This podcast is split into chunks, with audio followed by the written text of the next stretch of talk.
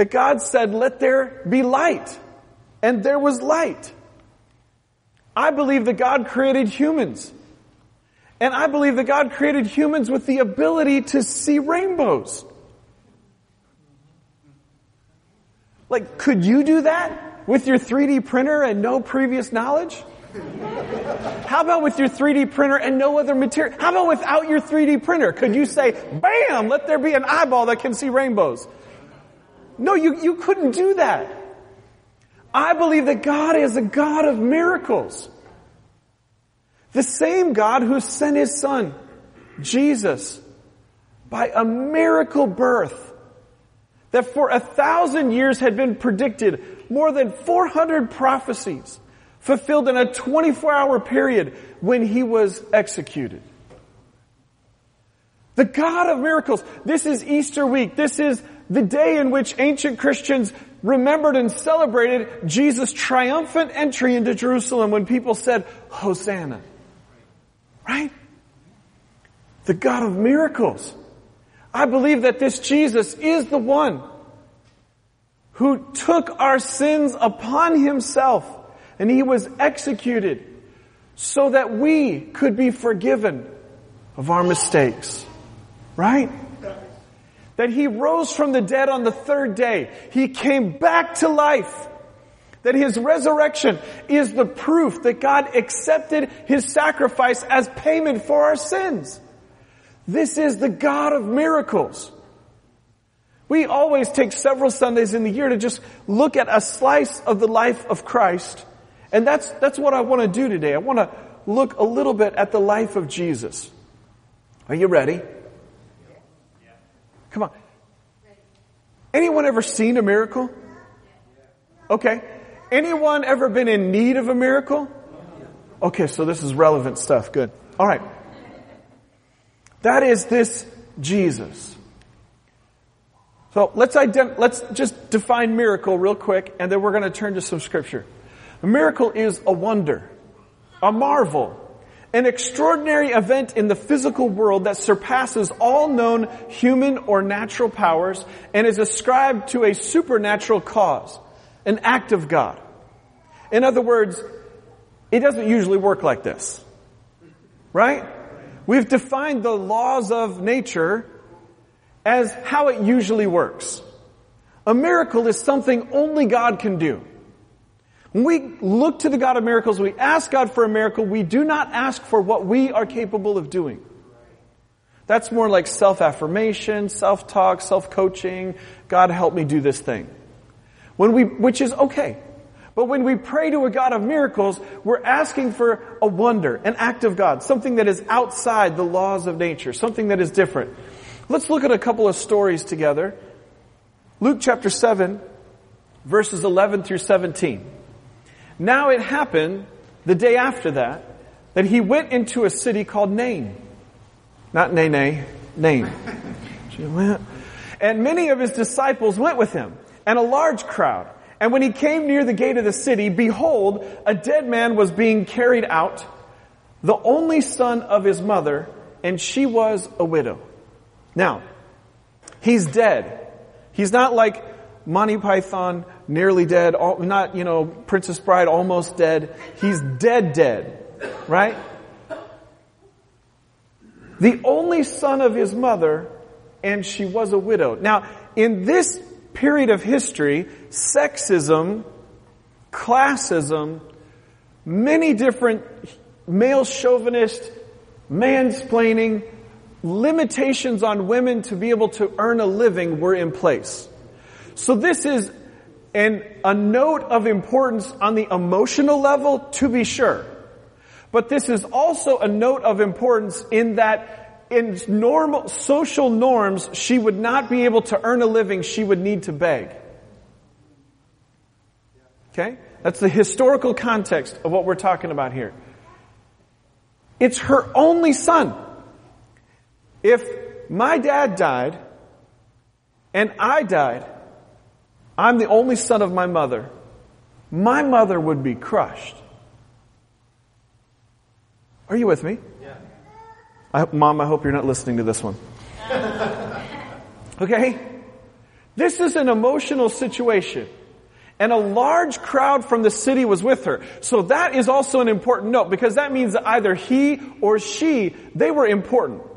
They were much loved. A large crowd means it wasn't just the people they paid to be there because back then, for funerals, they would pay people to be mourners in the procession. It was actually, I, I could earn a living doing that, right? Like you, just, you cry and you shout and you wail and it sounds kind of funny, but that's actually something that they did. People that had money would pay people to show up to the funeral, to walk along. You didn't have cars for a procession, right? You're not just putting on your hazards like they're, oh they pay. So, th- but this is important because this means the people that actually wanted to be there to mourn his loss were there. Okay? When the Lord, that's Jesus, when the Lord saw her, he had compassion on her. And he said to her, do not weep. Then he came and touched the open coffin, and those who carried him stood still. And Jesus said, Young man, I say to you, arise. And so he who was dead sat up and began to speak. And Jesus presented him to his mother. Then fear or reverence or awe or whoa, shock came upon all and they glorified God, saying, A great prophet has risen up among us, and God has visited his people. And this report about him went throughout all Judea and the surrounding region. That means like, this is a miracle, a historical marker, something of cultural importance, something that was talked about for a long time. Something that had an effect that was, wow, that happened, it's undeniable. We can't explain it, we don't know how it happened, it happened. I have laid my hands on a dead body and prayed for resurrection. Resurrection from the dead still happens today. There are YouTube videos. There, there's proof. There is proof. It happened here locally not that long ago. Resurrection from the dead is a real thing. It happens. Because God is a real thing.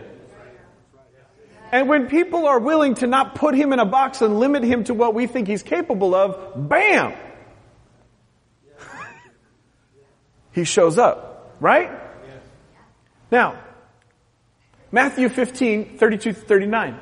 Now Jesus called his disciples to himself and said, I have compassion on the multitude because they've now continued with me three days and have nothing to eat.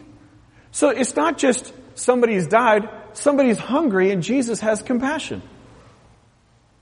They have nothing to eat and I, I don't want to send them away hungry lest they faint on the way. Now remember, everybody walks wherever they go. Like this is an actual, like you'd be in physical danger if you set out on a foot journey and you didn't have something to eat, right? Then his disciples said to him, where could we get enough bread in the wilderness to fill such a great multitude? We can't feed all these people. Jesus said to them, how many loaves do you have? How much bread do you have? And they said seven and a few little fish. So he commanded the multitude to sit down on the ground. Then he took seven loaves and the fish and gave thanks, broke them, and gave them to his disciples, and his disciples gave to the multitude. So they all ate and were filled, and they took up seven large baskets full of the fragments that were left. That is some doggy bag. now those who ate were 4,000 men, besides the women and children. And he sent away the multitude got into the boat and came to the region of Magdala. Jesus has compassion for the dead and the hungry.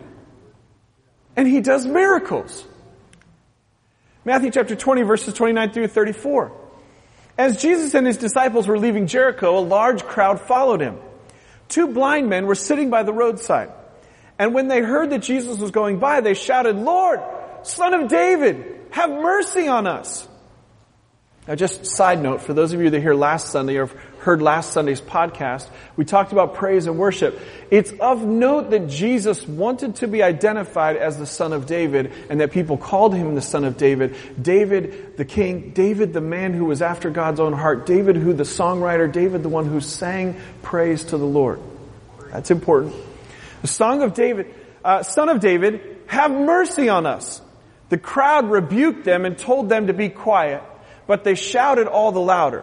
Now, I know this has never happened in your neighborhood, but in my neighborhood, when there are homeless people that are asking for money or playing music and asking for money, sometimes they're not always treated well.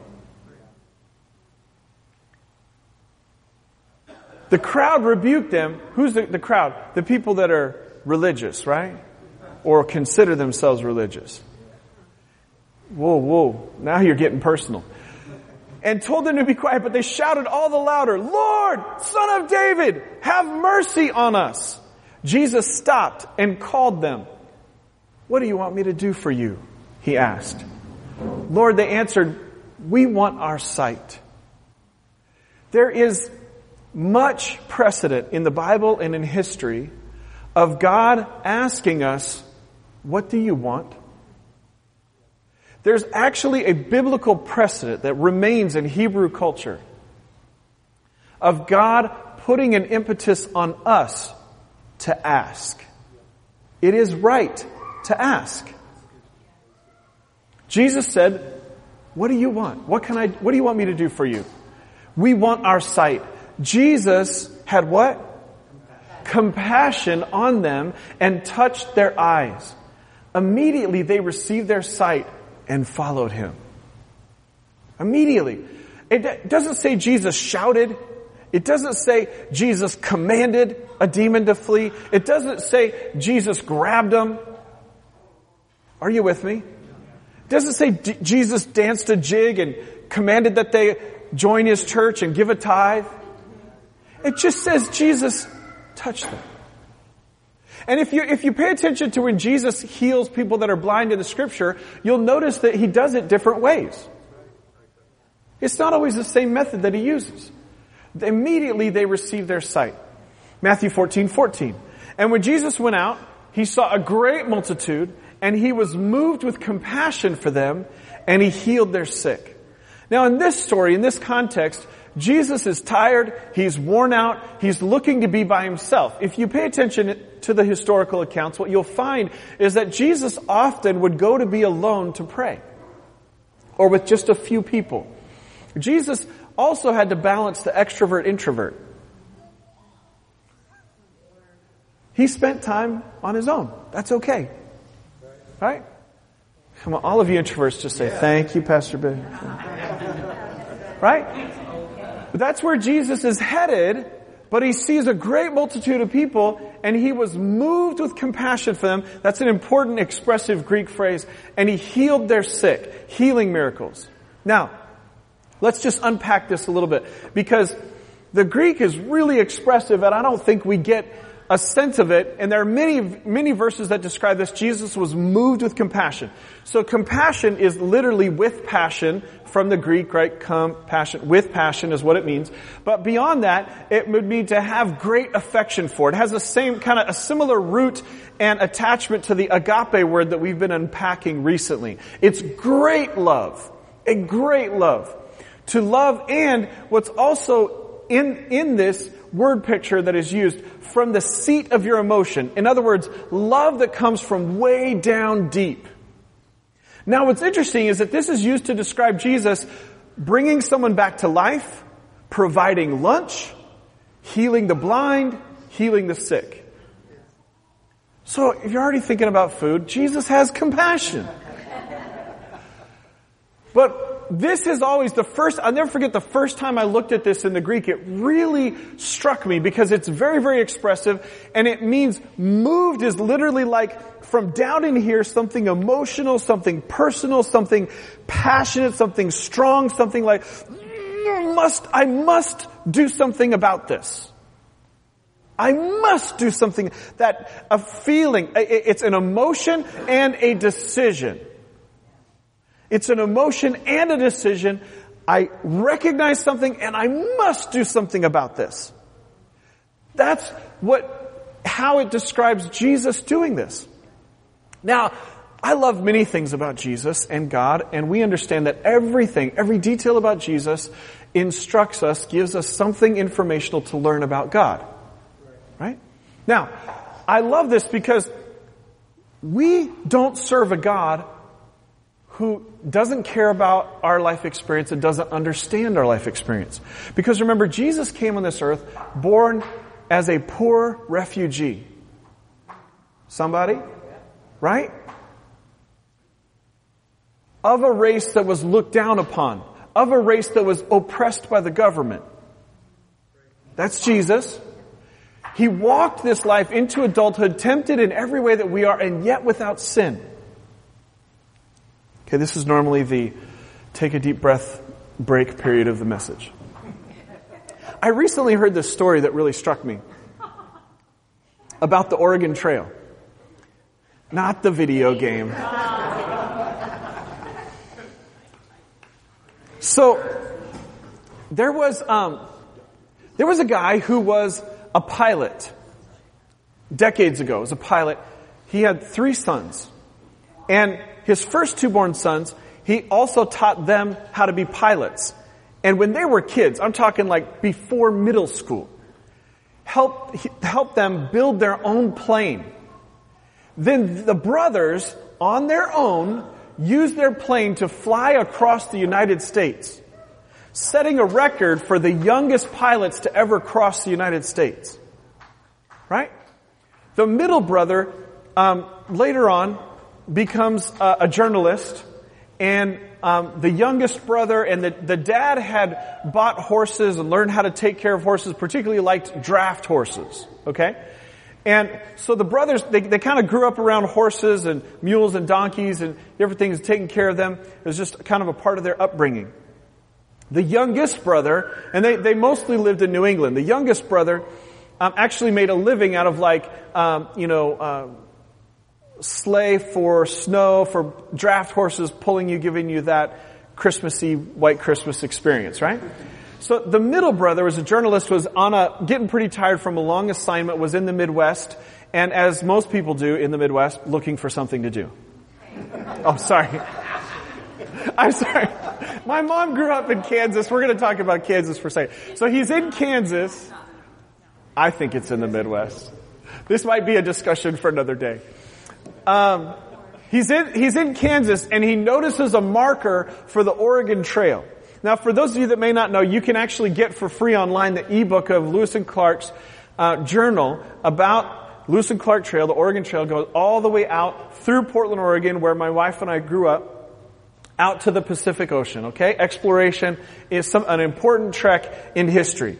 So this journalist, uh, Rinker is his name. He finds this trail marker and starts to get fascinated. He's recently divorced, going through a hard time in life, just looking for purpose, and finds this trail marker, starts to just read up on the Oregon Trail and what it was like and what it meant and all of that stuff and just gets fascinated with it. Decides to, and discovers that no one had historically, this was recently, no one had authentically recrossed the Oregon Trail. No one had done it. So he does what any sane individual does. He gets three donkeys and a covered wagon and does it. True story, right? Now, donkeys, because, uh, for those of you that don't know, they're a cross between a horse and a mule, and they don't require as much water as a horse, and their eyes are set further back in their head, so they're much more sure-footed on uneven ground. Okay? So, I, no, I have a point, really, I promise. So, he and his younger brother make the trek from Kansas all the way to Oregon on the Oregon Trail in a covered wagon. Okay? Can you imagine? Are you feeling some kind of whoa, right? Now, they understood at the end of that journey, even though they had the aid of their cell phones and, and other things which are part of the story, they understood what Lewis and Clark went through more than any of us. So they could have compassion. Jesus walked to this earth as God with compassion. He was betrayed, ridiculed, made fun of, falsely accused, beaten up, abandoned, manipulated, lied to. We don't pray to someone who doesn't understand. Jesus walks with compassion. Now, let's talk about miracles for, for a minute. Okay. God is not a genie in a lamp. So, I was in Aladdin in the play in high school, and we actually, it was so good we won state with it, believe it or not. I was the, the bad genie. It's true. I had over 300 lines. So laugh all you want. It was, it was a challenge. So the, the imagery of a genie in a bottle is a vivid one to me, right? It's like a, it's like a memory. We need to understand that God is not a genie in a bottle. God may do what He wants, when He wants, how He wants. In fact, in scripture and in history, we see that He does miracles in various ways, regardless of the person's faith.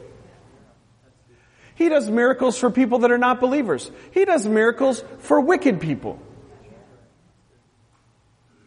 How good you are does not dictate if God will respond. That's just like a little perspective, little maturity, right?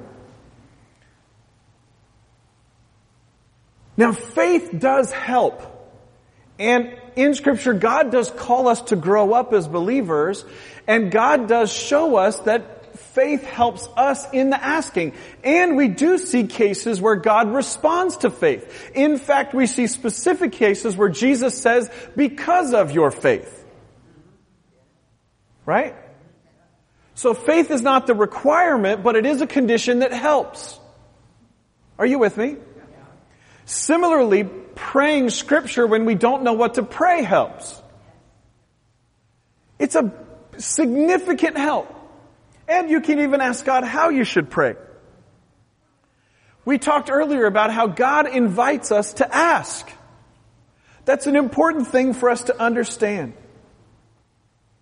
But I want to just note in, when we talk about Jesus, the God of miracles, Jesus is giving us an example that compassion was his motive and that compassion was the atmosphere in which he did miracles. Come on, think about it now. So is it praying loud that encourages God to do miracles? Is it praying the words you've heard, fancy words you heard somebody else pray, the condition for miracles? No. No. Jesus uses the street Greek, the plain simple language. Right?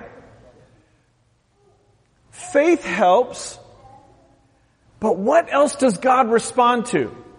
I don't know if you've ever heard a teaching on this before. Compassion. I have found that when we are willing to be next to somebody in need on a long-term basis, when we make ourselves available to help meet their needs, that is the climate for miracles. That's an atmosphere that God responds to. In fact, we pray Jesus' power tool, the Lord's Prayer, Our Father who art in heaven, hallowed be thy name. You've probably heard that before. Right after that, Jesus tells a story about prayer. And before that as well, one, the story after is about persistence. The story before is about somebody who was already meeting a person's need, ran out of stuff to meet their need, came to God and asked for help to continue to meet the need. Wait, well, what? Compassion is the motive that God honors and the atmosphere in which God likes to do miracles.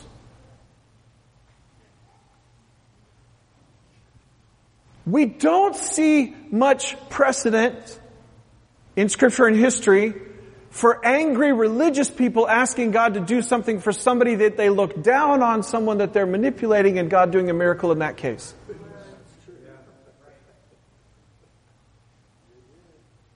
Right? Compassion is the motive and the atmosphere in which God likes to do miracles. Are you with me? Come, somebody say that's good. That's good. Now, I know that that also might be making you feel bad. So let's pray. Because I think everybody in this room has walked away from a situation and said, you know, I did not have enough compassion on that person. Or you've got somebody in your life who is in need. Maybe it's a mental health situation, emotional health situation, or whatever. And they wear you flat out. They need a miracle, but you ain't got no compassion for them. Right? Well, listen, this is what's great about it. All we have to do is say, God, this is what I did that's wrong. It's wrong. I'm not going to do it again by your grace. Please forgive me. Please heal me and help me. Right? So I want to pray right now. We're going to pray for miracles, but first we got to get this right. And as I pray, I want you, where you see fit, to confess your sin before the Lord, quickly receive His forgiveness, understand that His forgiveness is not the way you love yourself, it's better, right? And ask God to heal your level of compassion. Are you with me? Okay, let's pray. God, we come before you and just honestly, Lord, we don't have enough compassion. We see people that you've put in our lives that we don't feel good about, that we don't feel a great love for, that we don't feel close to an association with. We, for whatever reason, we don't feel like we are the same or similar enough to feel compassion for them. And God, that's wrong. It's wrong. We've all done it. We've all felt it. Please forgive us. At times we are not patient. We're not compassionate with listening. We're not compassionate with words of encouragement. And we're not compassionate with prayers for healing, for miracles. So God, please forgive us. We thank you that we can reasonably believe that you have forgiven us now because of Jesus. So we receive your forgiveness and we say, God, heal our hearts. Put in us your love for other people Put in us your grace for other people, your compassion for them and for their needs. Lord, I also pray that you would forgive us for where we have not had faith for others, for miracles, for an end to murder in Baltimore. Lord, I ask that you would forgive us to not, when we choose to not live courageous generosity, but live selfish.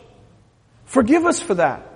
Help us to choose to live on less of our own time, energy, and money so that we can be available to help the people in need that you've already put in our life. Please forgive us. Please help us. So God today, please give us compassion, give us faith, and give us the opportunity to begin to meet needs. I thank you for that, Lord, in the name of Jesus. Amen. Now, in closing, some instruction. One of the things that we believe in here in this church is courageous generosity. That is that God's already given us His best. I can be forgiven of my sins. I'm no longer headed for hell. I no longer have to live in hell on earth. I can have a taste of heaven now and ultimately in eternity. And so God's already given me His best, so I can and should choose to live on less of my resources, which is my time, my energy, and my money so that I can be available to be a listening ear, to love somebody by listening, to put a dollar in their hand, to, to make food for them, to offer to pray for them. One of the things that we enjoy, some people call treasure hunting. That's where you drop what you normally do and you go look for people that have a need. Are You ready to see a miracle in your life? Well then get to close to somebody who needs a miracle and ask God for a miracle for them. This works. So it's real simple. Make time. Go to sleep early enough so you've got energy. Set aside a couple dollars in your pocket and make yourself available and then get face to face with them and how you doing? Not to look down on them, not to manipulate them or control their behavior, not to try to get them to live like you. Right? How you doing? Then shut up and listen. Then listen. And when you see the need for a miracle, ask God, So here's how some of my favorite old, uh, old church ladies like to do it, right? What's your name, baby? Bow your head. Lord, help Chris, Lord. Frying the chicken in your name, Lord. Right?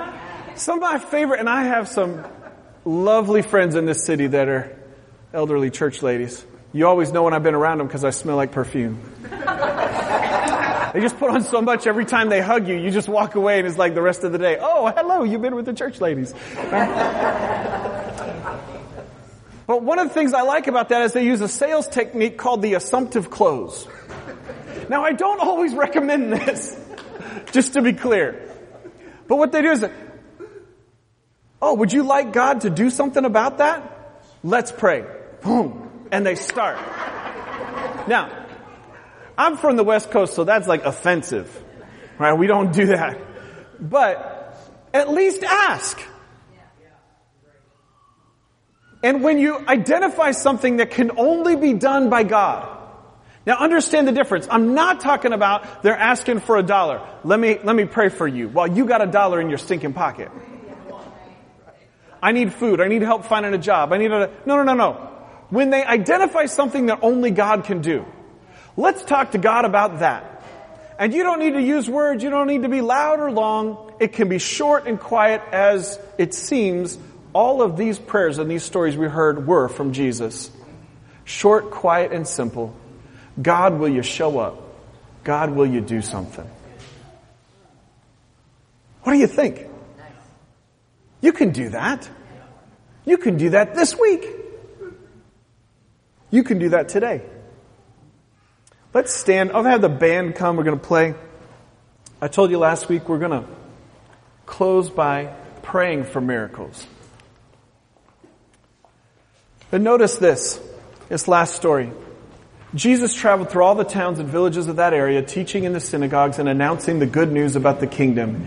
And he healed every kind of disease and illness. When he saw the crowds, he had compassion on them because they were confused and helpless, like sheep without a shepherd. He said to his disciples, The harvest is great, but the workers are few. So pray to the Lord who is in charge of the harvest and ask him to send more workers into his fields.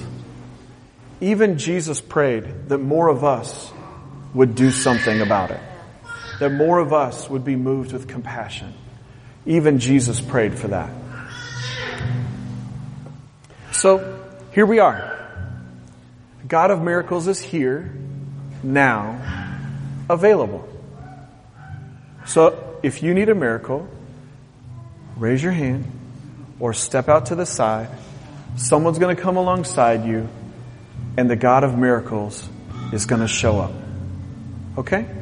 I'll say a prayer and then we'll just move into that prayer. Please feel free to get something to eat or drink. Grace and peace to you this week. Thank you for being here. But I'll say a word of prayer and then we can be dismissed and we'll spend time to pray. Lord, I thank you that you are who you said you are that you are the God of miracles. God, I thank you that it is our reasonable response to come and say thank you that you've already done the miracle of forgiving our sins. That's greater than the miracle of healing our physical bodies. So today we come in faith, asking for grace. In Jesus' name, amen.